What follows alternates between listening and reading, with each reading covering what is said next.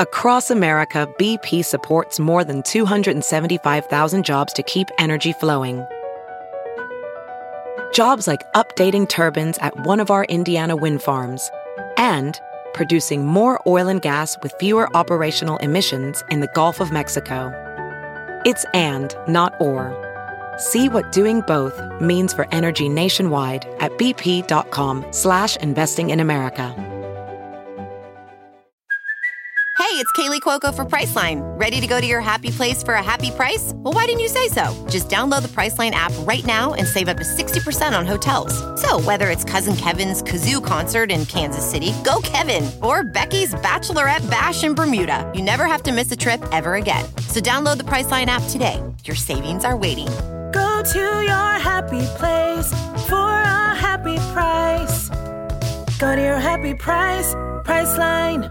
The following podcast is a Dear Media production. Welcome to The Bad Broadcast. I'm your host, Maddie Murphy.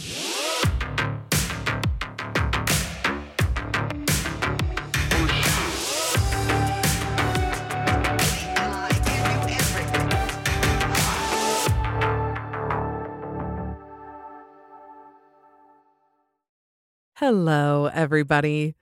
It has officially been three whole years of me welcoming you back to a new episode of The Bad Broadcast. Only a few weeks have been missed in those three years. I think maybe three.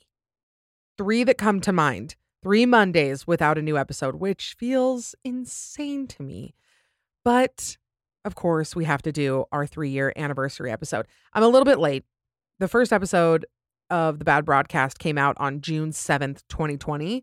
And I think this episode comes out on like the nineteenth. So I'm a little bit late, but last year I didn't do my anniversary episode until like July. So we're improving little by little, but yeah, can't believe that was three years ago. We were all in lockdown. I'm pretty sure. Yeah, we were still in lockdown, right? In June. And things have been pretty boring since then. Not much has changed. No, I'm joking. Everything has changed. My entire life is different from where it was three years ago. So every year when we hit another year of the podcast, I like to reflect on the last year. And this particular last year was insane. I don't think I've ever gone through so many changes. I don't know if anybody has ever gone through this many changes. That's kind of hyperbole, but you guys get what I mean. Just life, you know, exploded a little bit and everything changed. So I had a lot of reflecting to do. And today I'm going to tell you the twenty lessons that I learned in the last year of my life. And oh, before I do that, I meant to I meant to say this. Okay, so I pre-recorded like the previous June episodes. I think we've had two or three since then. And I recorded them in May, and so I wasn't thinking about Pride, and then the June episodes were coming out, and I was like, "Oh my gosh, I didn't even mention Pride." So I'm sorry that I'm later in the month, but of course, happy Pride to all my L G B T Q plus babies. I love you more than anything. Everything about you is perfect. You've never done anything wrong in your whole life, and you are loved and welcome here. And I hope that goes without saying, but I'm going to say it anyway, because there are definitely people who are not reminding you of that. So allow me, allow me to tell you how wonderful and perfect you are. Let's begin the list, the, the list of lessons, my yearly Yearly reflection. This was very cathartic. This was funny in a lot of ways. It was sentimental. It was sad. There was just, there was a lot of emotions. Like I was just, I was sitting in this office and I was going through, I was like trying to go through like month by month. I was even going through my like stories on Instagram, like looking back at what exact, what I was doing exactly a year ago. And I mean, this, this so this was in May, but May of twenty twenty-two, I did my very first live show, which was crazy. That was wild. I did it in New York, which was, I mean, I can't even talk about it, that that was the coolest thing ever. I traveled. I went back to New York a couple weeks later. That was like in June. So this was like a year ago. I went back to New York solo. I had never gone on a solo vacation. And I went, I was there for a few days. That was like weird, a weirdly pivotal time of my life was like that, that solo trip. And it was like kind of the beginning of a lot of changes in my life. So that happened in this last year. It's just, it was, it was a lot. It it was a lot. And I, I have to say, I've expressed this before, but I do it because I just, I feel like we don't say it enough about ourselves that I am very proud, very proud of myself, of how, for how I handled everything that came my way this year, because it was a shitstorm. And I'll, I'll say this right up top. I don't talk about the details a lot, and I'm not going to in this episode because, honestly, because they're they're bad and because they're painful and they hurt me to talk about a lot of times. And I look back on how I've handled it, and I really did try my best at every step of the way to do the best I could. And I stand by my my actions and how I how I've done it and how I've like kind of clawed my way out of some really tough situations. So, yeah. Again, I don't talk about details, and I know that that bothers people. I know, you know, I've gotten messages and questions and Q and A's of people saying, why don't you talk about this detail or this detail or this detail? Because, I mean, actually, I won't even answer that now because it's one of my, it's on my list. It's on my list of lessons. So we'll talk about that a lot. But yeah, I hope that you are proud of hard stuff that you got through. And that's all I'm going to say about that before we, you know, dig into all of these things. Okay. Let's get into the twenty things I learned in the last year of my life. First thing I learned is that surviving is totally fine. If you are just surviving, if you are not thriving, if you are like, you know, barely functioning but getting through the day, that is fine. It's wonderful even. It is a feat that you should be very, very proud of. There were a lot of days, especially last summer, which is kind of when everything in my life got uprooted. There were a lot of days where I would tell my friends, and I've said this before, but I would tell my friends and I would say, I lived through today. Don't ask any more of me. I'm going to see if I live tomorrow. And if I do, great. We'll do the next day. But beyond that, I can't, I have no more in me. Don't ask me what I'm doing Thursday because it's Tuesday right now and I've only got Tuesday in me. So just let me, let me breathe through this and survive. And I think that we all have like an innate guilt if we're not getting a lot done, you know, like if there's dishes in the sink or laundry or, you know, work to be done or emails to be sent, like, I mean, it just, it weighs on us. And, and I, I know that life has to go on and we all have responsibilities, but when you're going through something hard or traumatic, if you are just, you know, breathing in and out and getting up in the morning and that's all you got, totally fine. There's a reason people call it going into survival mode. There's a reason it's an important phase of dealing with trauma. Surviving is great. You should be very proud of it. The second thing I learned this year, save a little bit of money if you can. This is my very first time being completely on my own financially. I earn my own money. I'm not financially tied to somebody else. Like this is, this is a very new experience for me this year. And I'm not the best with money. Okay. I'll be the very first to admit it. Your girl loves to spend. I don't even necessarily splurge. Like I don't buy super expensive things. I just buy a lot of things. You know, I love an unbridled Trader Joe's run. I love a treat yourself day at Sephora where you're not really looking at the price tag of the makeup brushes. Like I, I like that. And it feels very good when it's your own money and you're able to do it. Like I am beyond proud that I am able to support myself financially. But if you can, I've just learned that putting a little bit of money aside is a really great feeling because sometimes that account starts getting low. And when you have no money anywhere else, that's not a great feeling. So even just a little bit, I've learned that I like I used to do this thing where I used to put like huge chunks into savings. Like if I got a paycheck, I put a ton into savings and then I would run out of money and then I'd have to dip into savings. And I'd be and then finally it clicked like, why don't I just put less into savings? Like if I'm going to dip into it anyway. So I just started saving smaller and smaller amounts, and my savings account is by no means by no means hefty, but it's getting there and I'm proud of it, and I am proud that I have exerted the self-control to just put, you know, twenty dollars away here, fifty dollars away there, like just little things like that. Like if I resist a purchase, like say I, you know, decided to not like, okay, like I was going to go see my parents in Atlanta. They were in Atlanta. And I, like instead of like spending the money on the ticket, well, not instead of, I had decided to not go. Like this was a separate thing. And then I was like, well, I felt comfortable spending that. So now I can feel comfortable putting that in savings. And so I've done that a few times and it has it has never been a bad thing. It's never it's never served me wrong, because guys, guess what? You can get into savings if you need it. I shouldn't advocate for that, but I mean, just it's not the end of the world, you know, if you got to pull it out of savings, but it feels good to have a little stockpile in case things start getting low. Yeah, it took me thirty years to realize that. Okay, don't at me, Dave Ramsey.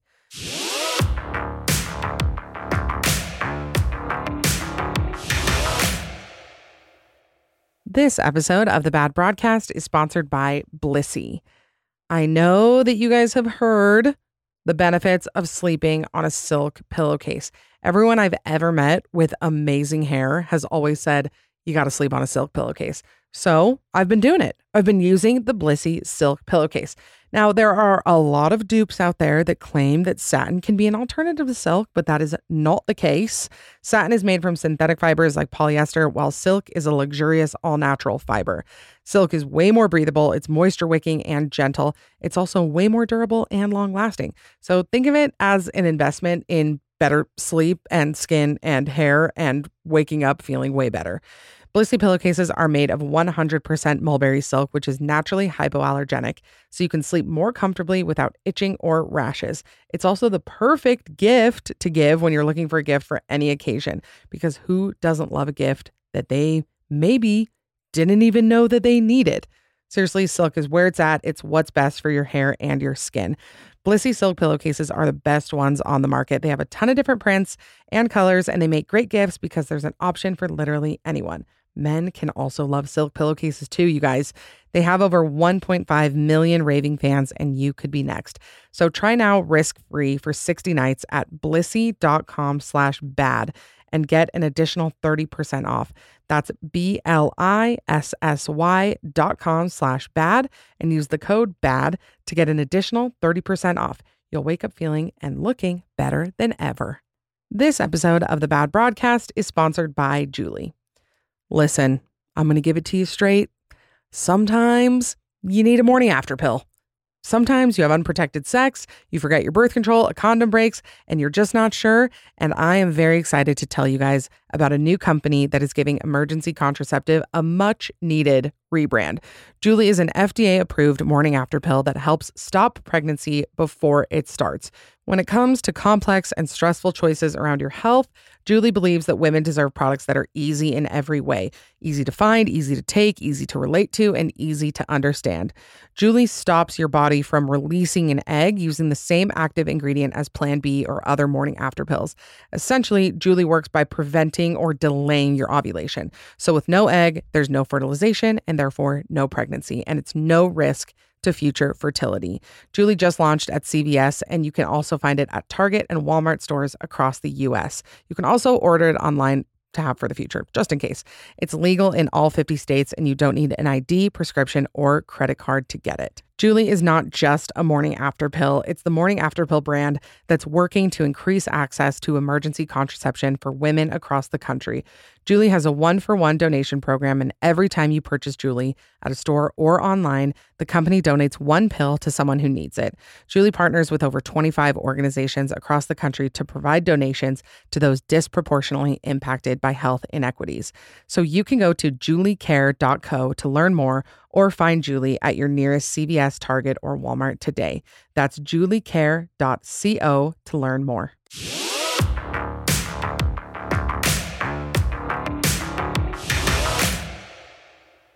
Okay, next thing I learned, and this is something that I've learned in the last few months since dating again. And I guess, I don't know, last week in the episode, I said I was in love, and then I got a bunch of messages that were like, wait, what? And I didn't, I, I thought I had talked about it before, but I think I had talked about it on the Patreon. But I did do, I did do a soft launch on my Instagram page, guys. Come on, come on, look for context. No, but yeah. And that thing that I learned in this new beautiful phase of life is that very ordinary things can be incredibly special when your perspective is right, or when you haven't experienced them before. There were a lot of little things that I've experienced recently, just like little moments in a new relationship that I hadn't had before. And they were very simple, and they were very like, probably, I don't know if really anybody else would notice them or care about them, But, you know, just little helpful things like folding my clothes for me or picking up a drink at the gas station or things like that that were really, really, really special to me. And it became this kind of profound thing because we should all be noticing those those little ordinary things, right? They should all feel incredibly special. And my friend Chloe, you guys know, she's been on before. She has a newsletter. And also, if you don't follow her on Instagram, I don't know what you're doing with your life. But she talks about the art of noticing things. And she takes pictures of just kind of ordinary little moments. But they're like these beautiful, gorgeous things that happen in our day-to-day life that are, are you know, we're going to miss. Everybody always says that. Every old lady says that. They're all like, you know, when you look back, the little things weren't so little, but it is true. So just those those ordinary little things can feel special, especially after hard stuff, right? After tough years, you really just kind of crave normal, nice moments. And that can be as simple as dinner with friends or talking to your mom on the phone or, you know, having somebody who thinks about the drink you want at the gas station. Like those things are very special and not to be taken for granted. Okay. The next thing I learned this year, you can pick up a new hobby and then abandon it and do that over and over and over again. Do you guys remember my crochet phase? Of course you do. We all do. I crocheted, I can't even tell you how many hours a day for like sometimes eight, nine hours a day. I was a fiend. My fingers were blistering. I just, I was like, this is who I am now. I'm, I'm locked and loaded as a crocheter. And now I don't really do it anymore. And I like have this weird sense of like guilt about it because I bought all this stuff for it. I have like dozens and dozens of things of yarn and crochet hooks and all these little things. And I just don't really do it anymore. And I felt really bad about it. And honestly, I started feeling bad for the yarn. The yarn is just stuck in that box all day. And that's a bummer. But I realized that I'm probably going to have another hobby that comes up that I'm going to get really, really into. I'm going to buy all the stuff for it. And instead of thinking of it as like, oh, I started this thing and then I failed at doing it, I'm just going to think of it like I developed new skills for my arsenal. Like now I know how to crochet. I could teach anybody how to crochet. Like if one day somebody, I don't know, my kid comes up to me and it's like, can you teach me how to crochet? I'm going to know how to crochet. It's like just something that I have in my toolbox. So the next hobby that I have, I don't know, maybe it'll last a week, maybe it'll last a year. Either way, it's going to be a skill that I'll be proud to have. And I don't have to make anything of it. You don't have to monetize your hobbies. You don't have to, like, it doesn't have to become your whole life. You don't have to fight through when it gets boring. You can just abandon it. And you can do it as many times as you want with any hobby you've ever wanted. I'm just giving you permission to, you know, be free from the hobby shame. Okay. Rule number five. Wait, am I calling these rules? I don't think I've been meaning to call them rules. Lesson. Maybe they are rules, but whatever it is. Number five, I am calling tell your best friend. And let me dig into this one. So I was always given the advice growing up that you should never vent to your best friend or your mom or anybody else about your significant other because they don't forgive them the same way that you do. They don't love them in the same way that you do. So if you go to your best friend and you tell them something bad that happened, they are going to hate your significant other, boyfriend, girlfriend, spouse, whatever. And I'm, as I get older, I'm realizing how terrible this advice is. This is the worst advice you could give somebody. And let me explain why. First of all, you should be able to hear like little annoyances or little arguments that your friends have with their spouses and not hate their spouse. Every single marriage has little hiccups, little whatever, arguments, big fights, whatever it might be. And you should be able to listen to that with a non-judgmental ear and not hate your friend's significant other. Say your best friend comes to you and is like, oh yeah, me and, you know, Johnny got in a fight because I always have to remind him to take the trash out and he never does. And then we miss it and we have to fill the trash up for another week. And then he missed it this week and now we have no room for the trash. Something stupid like that. Some human problem. If you hearing that makes you hate their spouse, that's not their issue. That's your issue. because there's always going to be things like that. There's never been a relationship without little, you know, tiffs like that. And on top of that, your friend, the other partner in the relationship, probably not perfect, has probably done things that have made their spouse mad. And if you heard things from the other perspective and you were using that same level of judgment, you would probably hate your friend too. So there's that first half of it. The second half is, you know, assuming that the first half is in place and you have a rational best friend who can hear normal things without hating your significant other. If the thing, if if something happens that is so bad that you think if you tell somebody rational, they're going to tell you to break up with them and they're going to hate the person that you're with, then you have to tell somebody, because that means that you're in a situation that you don't deserve to be in. It could possibly be abusive or destructive in some way. And if you think, oh, I can't ever, ever, ever tell anybody that this happened because my best friends would hate him, my family would never like him again. If it's that bad, you got to tell them. You got to tell your best friend. Because if it's that level that the rational people in your life who love you, who support you, if you believe that they would not approve of the way you're being treated or the situation that you're in, then you need help. And you need, a, a, again, somebody with their head on straight to guide you through a really difficult situation. That one's tough. I know. I know it's tough, but it is something that I do. I do truly believe. Okay, let's lighten it up a little bit, shall we? Number six, invest in better moisturizer. Splurge a little bit. Okay, we've only got one skin suit. We got to keep it luscious. I feel like when I tell myself I don't really need to splurge, it's fine, I'll just get the cheap stuff, whatever, I look grayer and sadder and older. And then when I buy the good stuff, I look younger and vibrant and better. But really, I feel, I mean, and I'm not saying that as a slight to like embracing aging. Like, I, I don't know. I don't feel like I have an innate fear of aging. I do have a few weird gray hairs that I want to cover up, not because they're gray. It's because they are short for some reason. They're like three inches long and they're coarse and wiry and they stick straight out of my head. Like, I don't really know what to do with them because I tweeze them and, you know, it, what they say is true, two more grow back. So I might have to cover those, not because I'm ashamed of having gray hair. If it was long and it like looked like my real hair, I would just go for it.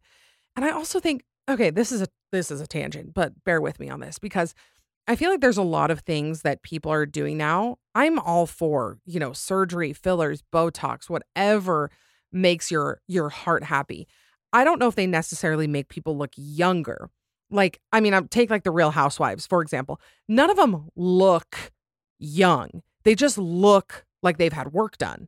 Like, that's kind of the look that they're going for. Because you don't look at Kyle Richards and you're like, hmm, is she twenty-five? No, but she looks amazing for fifty-something. She just looks like she's had work done. So I don't know if it accomplishes, like, quote-unquote, anti-aging the way we think it does. It just kind of gives a new look to you. I don't know if that makes sense. But anyway, back to investing in good moisturizer. Invest in good moisturizer for your face and your body. I feel the difference when I don't moisturize my face. I need like a thick, I use the uh, Skin Food is the brand that I've been, I actually got at a Favorite Things party and I was using it on my feet because it's like so thick and luscious and my feet are the Sahara Desert. And I was like, I'm going to slap, slap this on, on my face. And it was great. It kept me super moisturized. I'm not dry. I'm not breaking out or anything. I really do love that one. And then what was the other? Oh, you guys know I love the Whey body cream. I love the, the, the Sol de Janeiro. Not the Boom Boom Cream. And yes, it's Boom Boom Cream. It's not Bum Bum Cream. It's Boom Boom. But I like the pink one, that moisturizer. Like, just get a good, thick moisturizer. It will make all the difference in, like, how you feel in the summer. And, like, oh, you're just not uncomfortable in your skin. I wish I had, well, I shouldn't say I wish I had because I've always been a little weirdly obsessed with moisturizer. But if I haven't told you recently, here's your official reminder that my number six lesson is to invest in better moisturizer.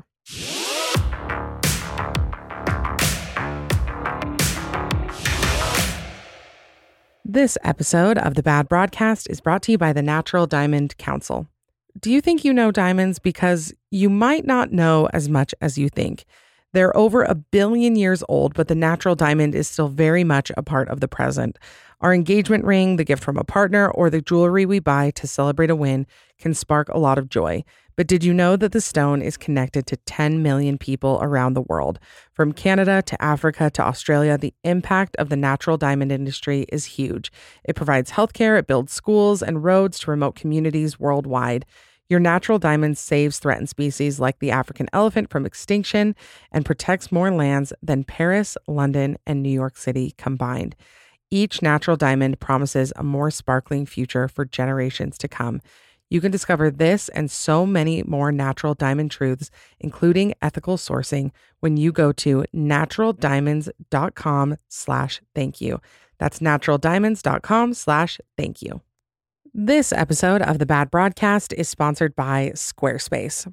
If you are looking to launch a business, or maybe you already own a business, but the next step in your process is building a gorgeous website, but you don't really know where to start on that, Squarespace is the place for you. Squarespace is everything to sell anything. Squarespace has the tools you need to get your business off the ground or to continue killing it, including e-commerce templates, inventory management, a simple checkout process, and secure payments. Whatever you sell, Squarespace has merchandising features to make your products look their best online. You can also connect with your audience and generate revenue through gated, members-only content. Manage your members, send email communications, and leverage audience insights all in one easy-to-use platform. It truly does make the most out of your audience and your website. Also, maybe you are just using social media right now and you're worried about how to integrate the two. Well, you can connect your Squarespace to social media accounts. You can display posts from your social profiles on your website, and you can automatically push website content to your favorite social media channels so your followers can share it too. So head to squarespace.com slash bad for a free trial. And then when you're ready to launch, you can use the offer code BAD to save ten percent off of your first purchase of a website or domain. I myself am a Squarespace loyalist.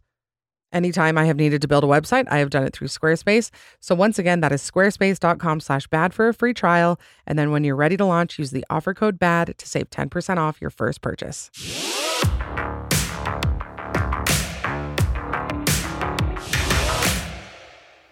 Okay.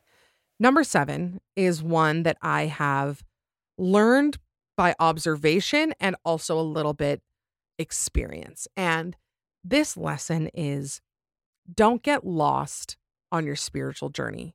On your spiritual journey, there is a side quest, and it is a very thick, dense, scary forest called narcissism.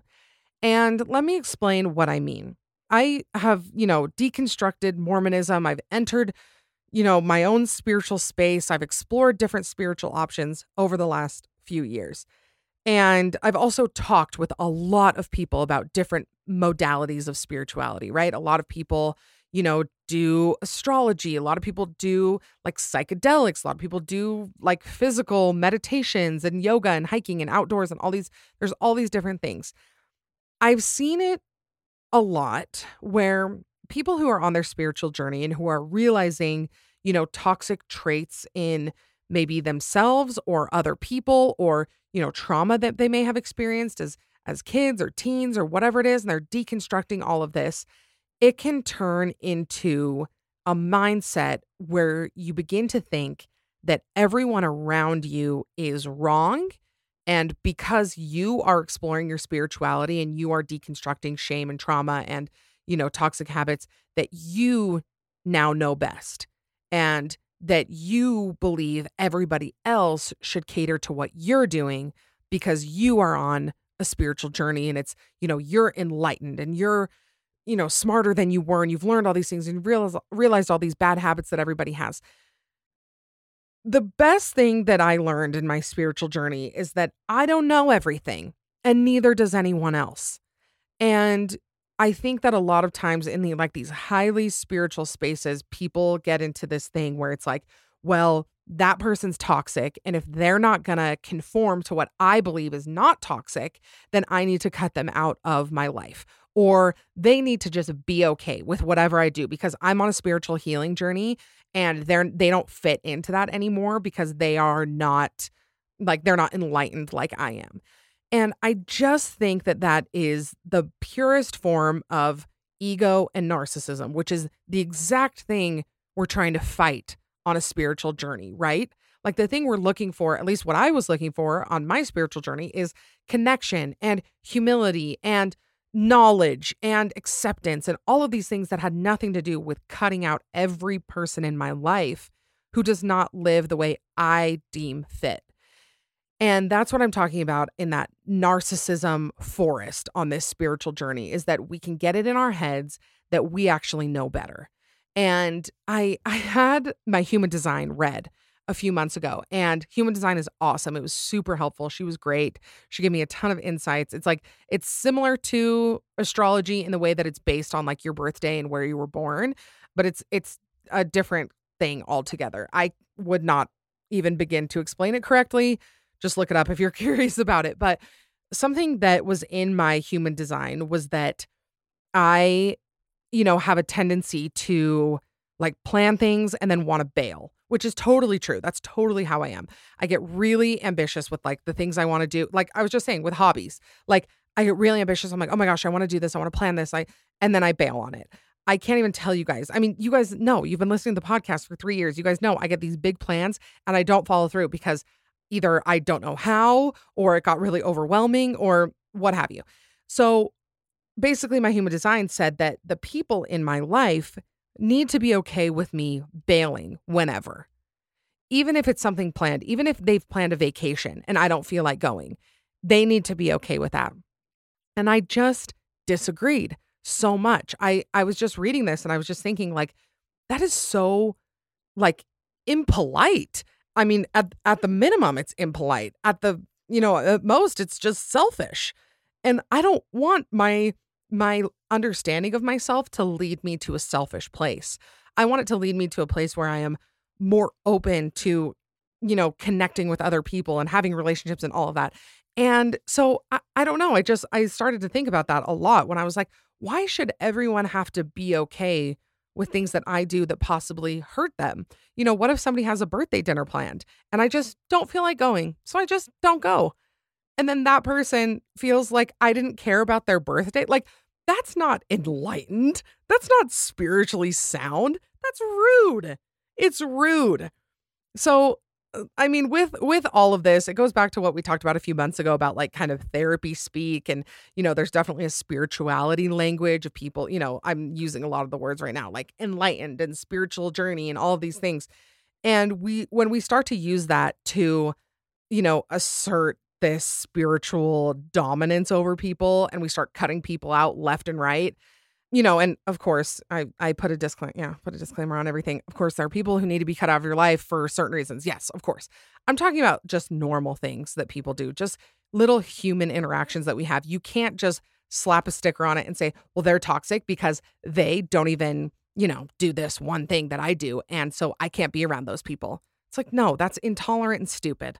All right. So get off your high horse, en- enjoy your own spirituality, let it connect you with people who live different than, di- live differently than you, or disagree with you, or bring a new opinion to the table, and don't let it make you an insular, selfish person. I've been wanting to talk about that for a while. Kind of been kind of been venting about that in my head recently. Okay, next lesson I've learned, number eight. A little treat goes a long way. I hope we're all still in our little treat phase, like where, you know, you do a little bit of work, you get a little treat, you wake up on time, you get a little treat, you're going on a kind of long drive, you get a little treat. I very much hope we're all still doing that. But this last year especially, I have learned the healing properties of a long early morning drive, a good ass playlist, a cold coffee, and a pastry. Like that combination could heal almost anything. Like that, that was something that I looked forward to every day. Going back to the first rule, which was just surviving, while you're surviving, you can just find little things that bring you just a smidge of joy.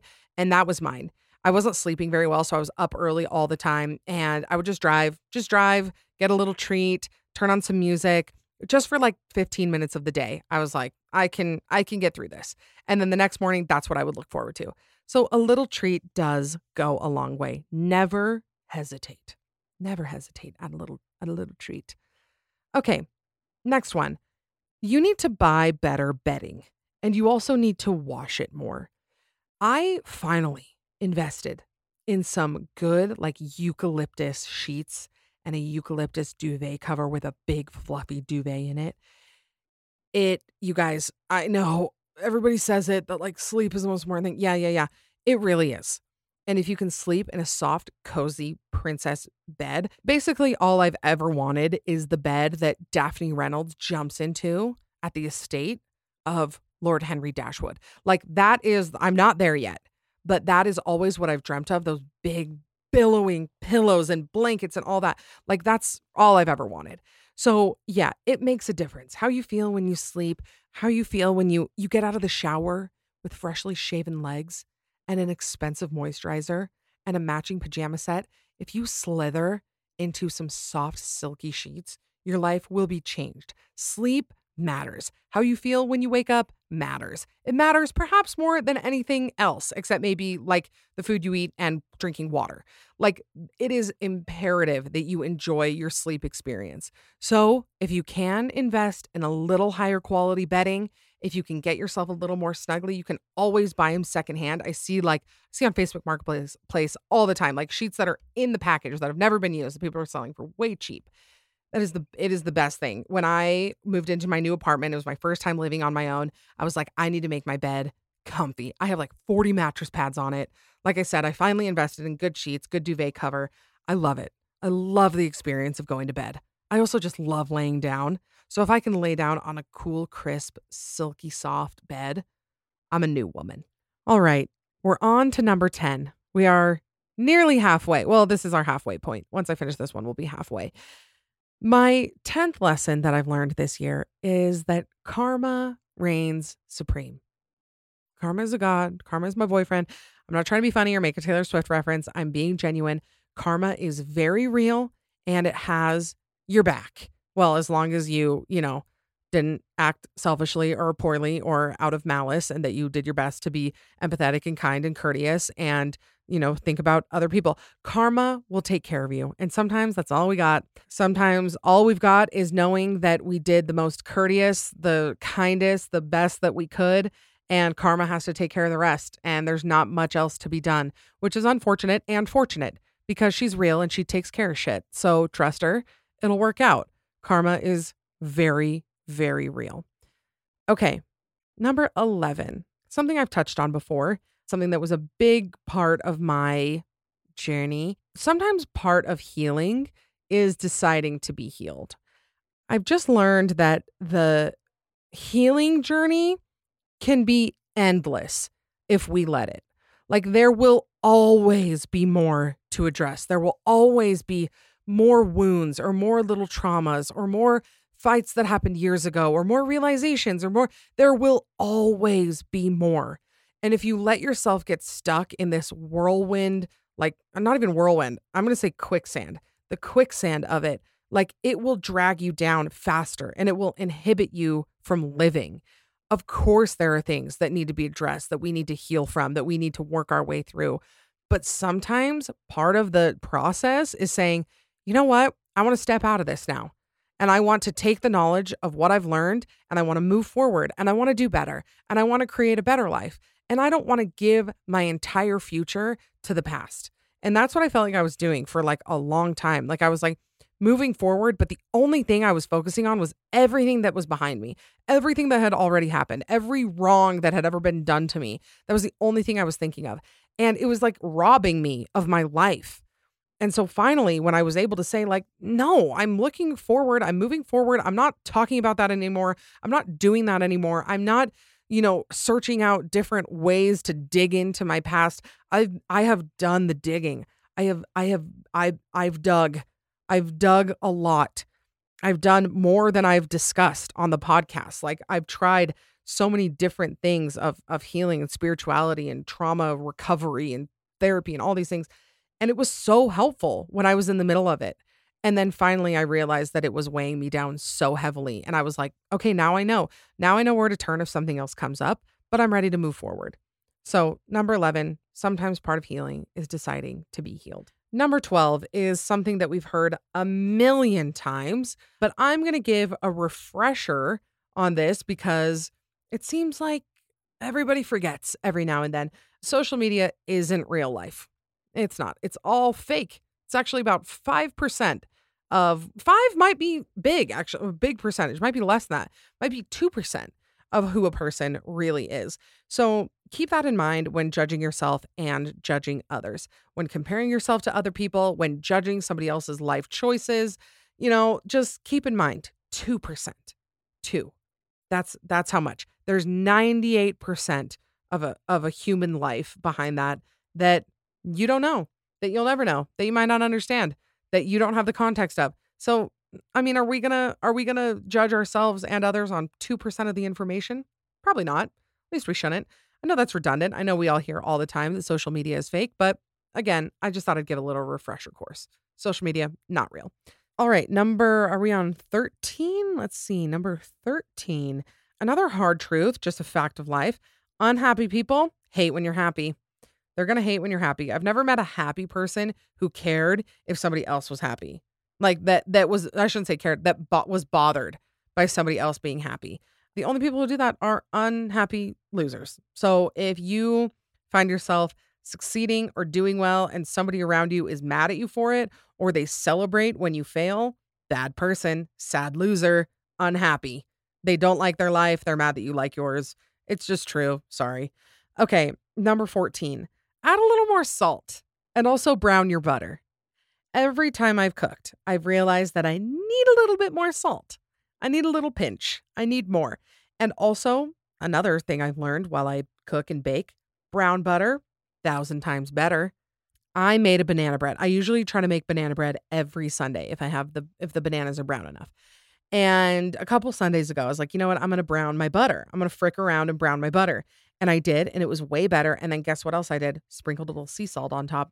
Turns out that a little pinch of salt and a little brown butter can take everything you're eating that much further. I think that we all need to keep that in mind. A little more salt, brown your butter. Okay, number fifteen, another thing I've been wanting to dig into. You can experience the same thing differently than someone else, and both can be accurate representations. This is in direct regards, direct regards, direct reference to religion.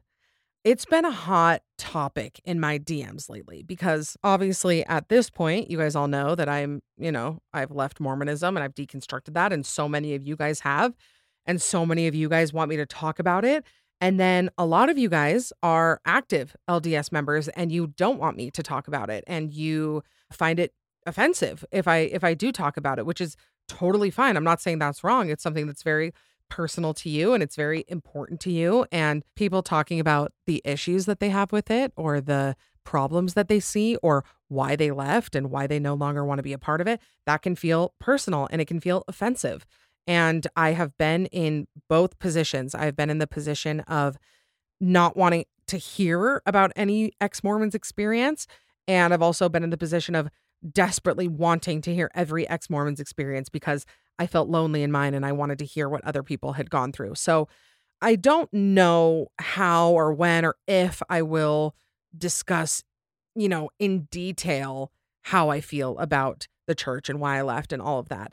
I put a poll on my Instagram the other day, like, you know, because I I get really, really bad reviews when I talk about religion. And then I put it on my Instagram story and I say, do you guys want me to talk about it? And the overwhelming majority is that you guys do want me to talk about it. And so, I mean, that's just another, another little, so I should have put this on my lessons that I've learned. The minority is always louder. It's, you know, because I was convinced, I was like, my whole audience hates when I talk about religion, but it turns out there's actually just a small percentage of people who really don't want to hear about it. But I'm not trying to, you know, alienate or offend that small percentage, of course. So going back to the lesson that I learned this year, that you can experience the exact same thing as somebody else and both experiences can be an accurate representation. This is me talking to both Mormons and ex-Mormons. And I know that that's specific, but that's a good chunk of my audience. And I think that this is a topic worth discussing. We experienced the, the L D S church, right? All of us did in one capacity or another. Some of us have left. Some of us have had really horrible experiences. Some of us have stayed and had really amazing experiences. Neither of those are wrong. And I don't want to sound preachy or like I'm on a high horse here, but I'm, I'm, it might come across that way. I don't know. But I am urging, urging, encouraging both sides to say, maybe I don't understand their experience, but that doesn't mean mine is not real.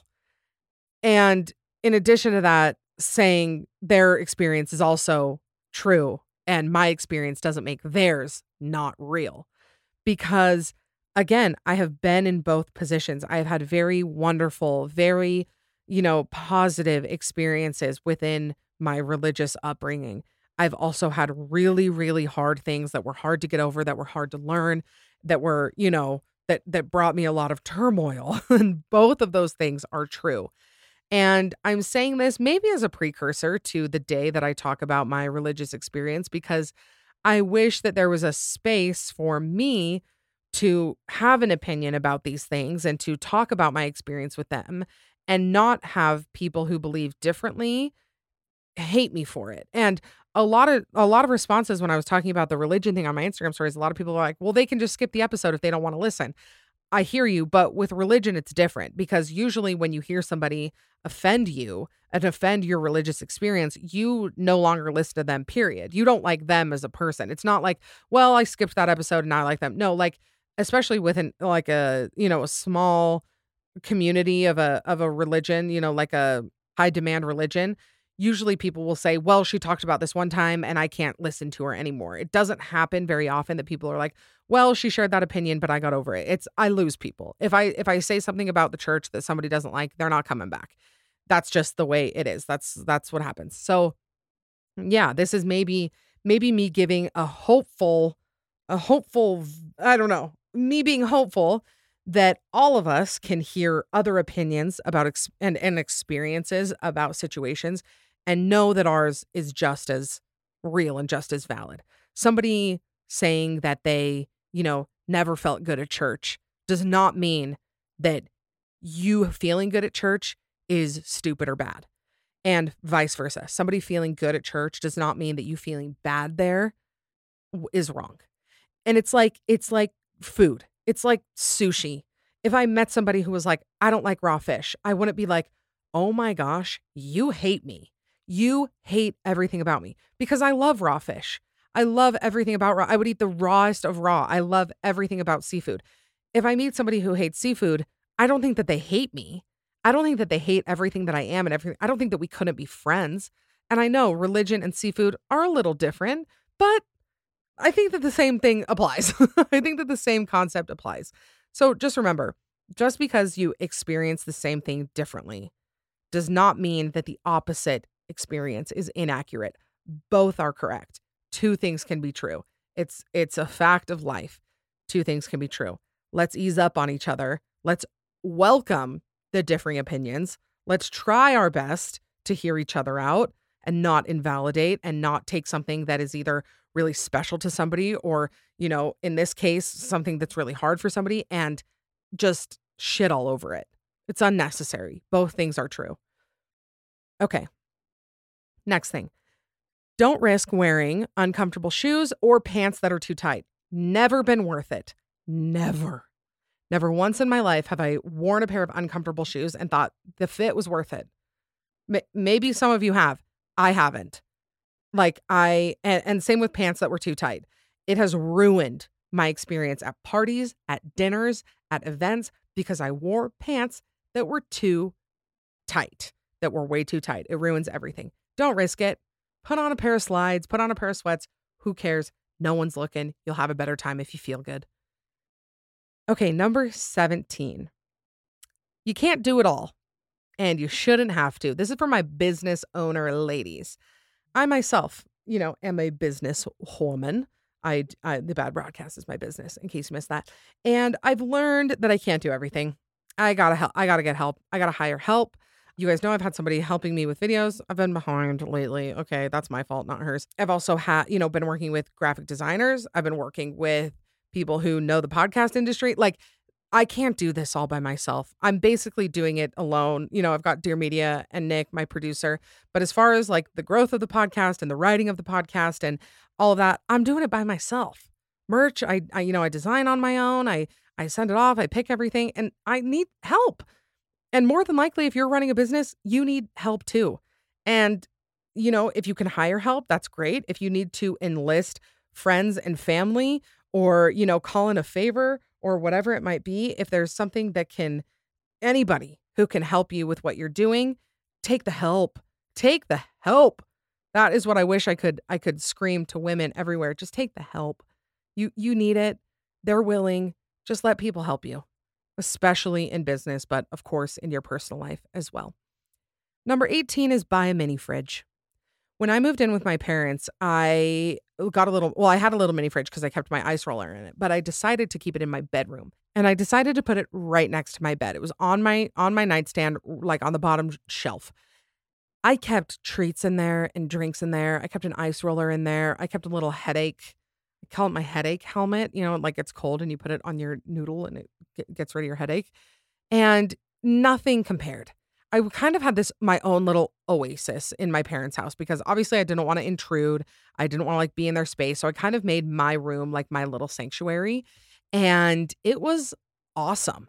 And that mini fridge changed me. I loved it so much. So if you can get a little mini fridge, keep it in your office, keep it in your bedroom, keep it in your studio, whatever it is, it will make a difference. You feel like a princess. Okay. Number nineteen, your empathy is your gift, not their weapon. I don't consider myself an empath. I don't feel other people's feelings. I do work on having empathy. I do think it's an important thing to have. I try my best to employ it whenever possible. However, I have learned that when I do express a lot of empathy, there are people, whether it's in work or your personal life, who will use your empathy as their weapon to get what they need, to get what they want. It's it's horrible. It's manipulative. I don't, I, here, here's the thing. I don't think that people are bad. I don't think that there are people who are pure evil, who are all bad. I think that there are people who are in situations where they act out of self-preservation.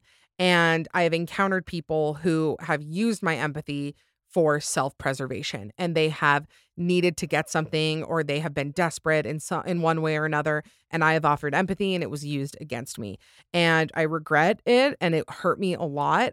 And the only thing that I can say is to be careful and to, you know, not offer unlimited empathy to every single person. I know that sounds horrible. As I'm saying that, I'm like, ah, it sounds like bad advice. That's not what I'm trying to say.